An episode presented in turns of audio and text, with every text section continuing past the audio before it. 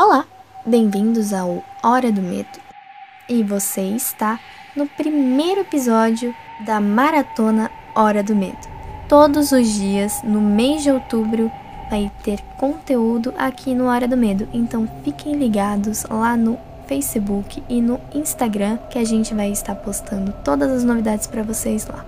Nosso Instagram e Facebook é horadomedo.club e não deixem de se inscrever no nosso canal no YouTube. Estamos como Hora do Medo. Vai ter muitas novidades por vir, então fiquem ligados e não percam nada. Essa primeira semana nós vamos falar sobre contos de fada. Não aqueles contos de fada sobre Disney e adaptações fofinhas sobre eles.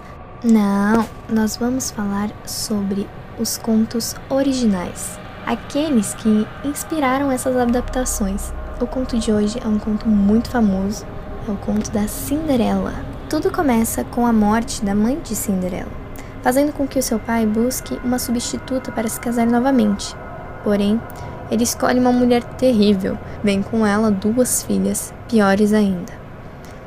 E para piorar um pouquinho mais as coisas, o pai de Cinderela morre e não demora para que a pobre menina vire escrava dentro de sua própria casa, tendo que vestir trapos e morar ao lado do fogão. Tudo vai mal até chegar um convite para um baile. E não, não era um convite qualquer, um baile qualquer, mas sim uma baita festança. Era uma festa que duraria três dias. Era um baile para que o príncipe escolhesse a sua futura noiva.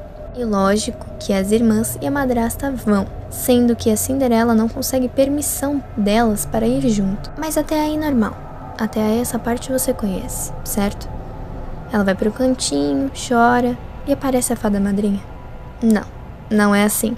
No conto original, antes de seu pai morrer, Cinderela pede para que ele traga um galho de árvore no qual a cabeça dele bater na viagem.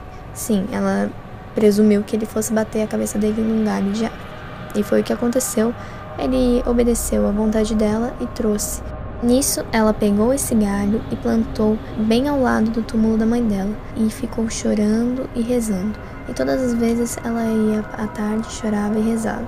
Nisso, ela, as lágrimas dela regaram aquele pedaço de galho, fazendo com que ele se transformasse numa árvore bem grande onde ela ia quando ficava triste ou deprimida, para ficar rezando e chorando em cima do túmulo de sua mãe.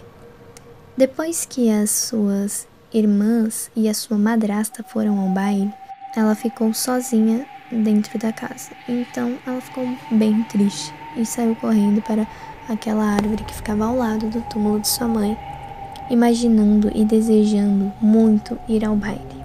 E nisso aparece um pássaro trazendo um vestido feito de ouro e prata, juntamente com um sapato também de ouro, fazendo com que a Cinderela pudesse ir ao baile.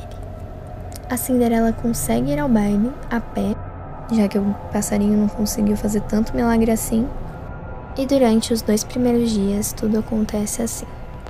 O príncipe fica, obviamente, loucamente, perdidamente apaixonado por ela e dança com ela e apenas com ela. Porém, no terceiro dia, o príncipe, que já estava esperto, manda passar em piche nas escadas para que ela fique presa. E óbvio, o sapatinho fica grudado e o jeito foi correr para casa descalça. Então ela volta para casa descalça e aí vem a história que vocês conhecem.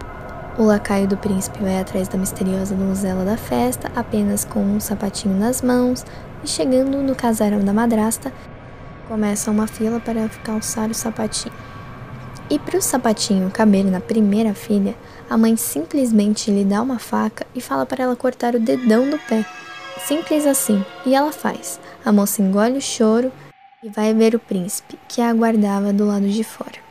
Eles vão em direção ao castelo quando no caminho passam pela árvore da mãe da Cinderela, onde duas pombinhas amigas de Cinderela a denunciam, soltando um belo versinho.